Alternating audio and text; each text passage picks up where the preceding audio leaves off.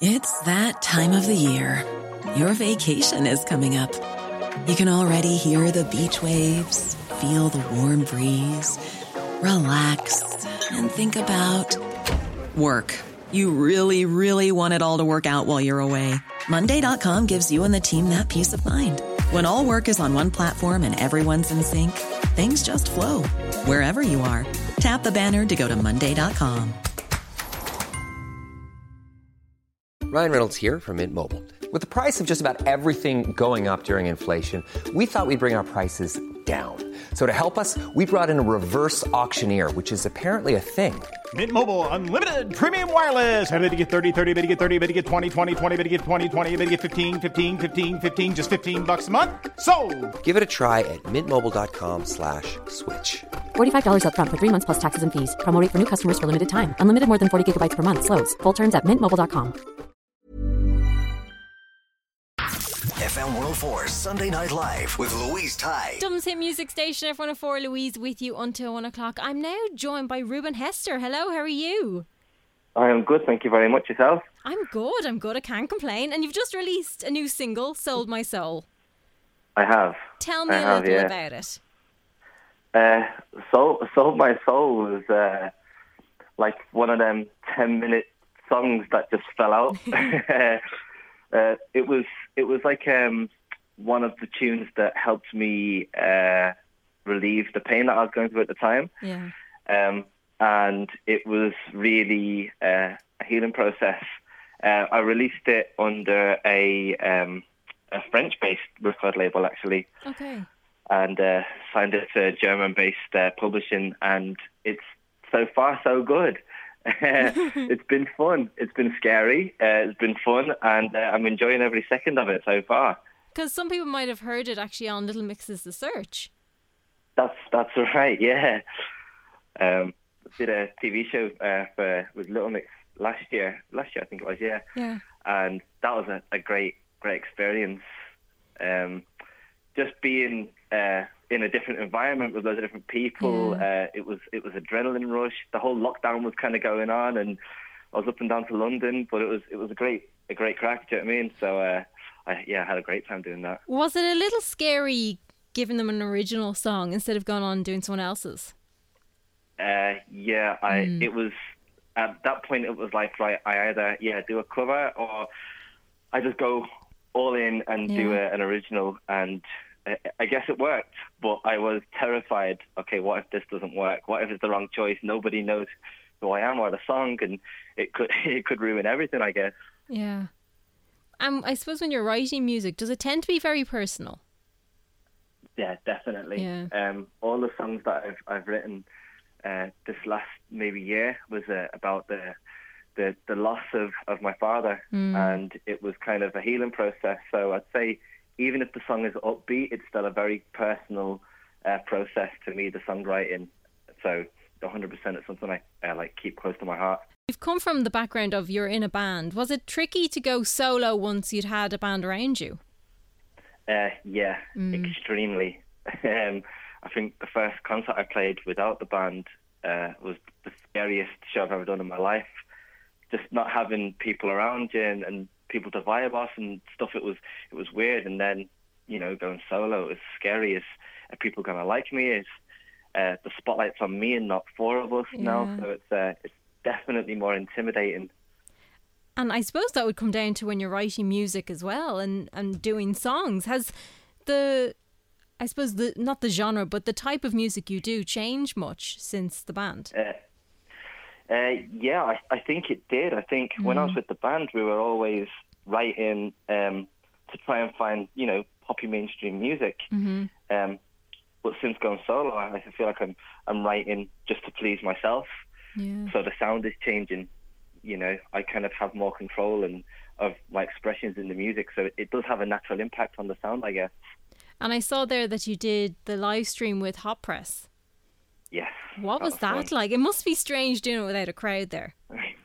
Yeah, uh, I, I was telling uh, my my friends, I was like, uh, I'm terrified because there's, uh, there's there's just me in a room and, and, and a pianist, and uh, I, I was like, what, uh, you know, what we're gonna do? h- how are we going to speak to them? We can't hear them. We can't interact. But it's just us and just you know kind of picturing what everybody's like on the other side. Yeah. And uh, yeah, it was terrifying. It was a good. It was a good crack though. It was, it was good fun, but uh, definitely, uh, definitely different to what I'm used to. Yeah, because I suppose you'd normally have the vibe in the room and you'd kind of be able to gauge if people were having fun Yeah. or not, kind of thing. Yep, definitely, definitely. So I suppose where did you start in music? Because I know you did a bit of busking as well with the band, but where what, Yeah. where did it all begin for you? Uh, well, music was in Ireland. Uh, so when I was living uh, back in Wexford, it was I was like in the orchestra when I was uh, I think I was about 12 years old, 13. Uh, and I did that until I was 16, 17. Um, and after that, I was um, well, my dad was a massive reggae fan, big speakers in the house, listening to music 24 seven. Um, and uh, I, I just said I need to do music, so I moved over to uh, Manchester when I was uh, 16 or 17, I think, and I I kind of just said like, you know, if I'm going to make this work, I have to, I have to kind of put some effort in, and then I started busking, and uh, I remember, you know, heading back to, to Ireland and, and doing the whole busking over there as well, and I did a show on Grafton Street, and I kind of realised, okay, this, this, this could work, this Yeah. could work, you know. I think if you can master busking, then other things aren't as scary because that's very much opening you up to people may or may not stop. yeah, definitely. I remember the first time I busked and someone walked by and and he, he just uh, shouts Ed Sheeran just because I was Oh, ginger no. and singing with the guitar. And uh, I was like, right, do I stop or do I crack on? It's, uh, it's horrible. Did you but did you in the end. did you play many Ed Sheeran? Uh, yeah, of course. Give Yeah, give the listeners what they that what they were looking for, basically. Yeah, hundred percent. Do you miss busking? Oh yeah, I, I miss it so much. Mm. Um, I'm in Berlin at the minute, and uh, today is nice. It's like 20 degrees outside, and Lovely. I'm uh, I'm just organising now to get back out and start busking again. I'm going to start doing the streets of Berlin for a while and Oh, see what it's like. But I'm just waiting for the uh, for this lockdown to, to ease up a little bit. Mm-hmm. What is it like You over know. there at the moment? Uh, well, two days ago it was snowing and it was like minus minus degrees and it's 20 and hot and the people are out in the parks and everyone's kind of walking Nice. around. Yeah. Um, it's not too bad. The shops are open. You Oh, have to have a good. mask, of course. Yeah. um, some places require a test. Uh, so it's Yeah. okay, but Mhm. it's like everywhere. It's you know it's a bit difficult. Yeah, we're all kind of just meandering through this at the moment. I don't know if you know, but we're kind of Yeah. currently sitting in lockdown, so we're we're waiting for it all to, to start reopening. Yeah, my family's over there. I've got my my mother, my my brother, and I, I I'm trying to get uh, my brother a passport so he can fly out and, and see me for a while. But Yeah. you can't even get a passport because of the uh, the COVID. It's it's crazy. Yeah, yeah. Oh, we won't know ourselves when we can go back to normal, as they say.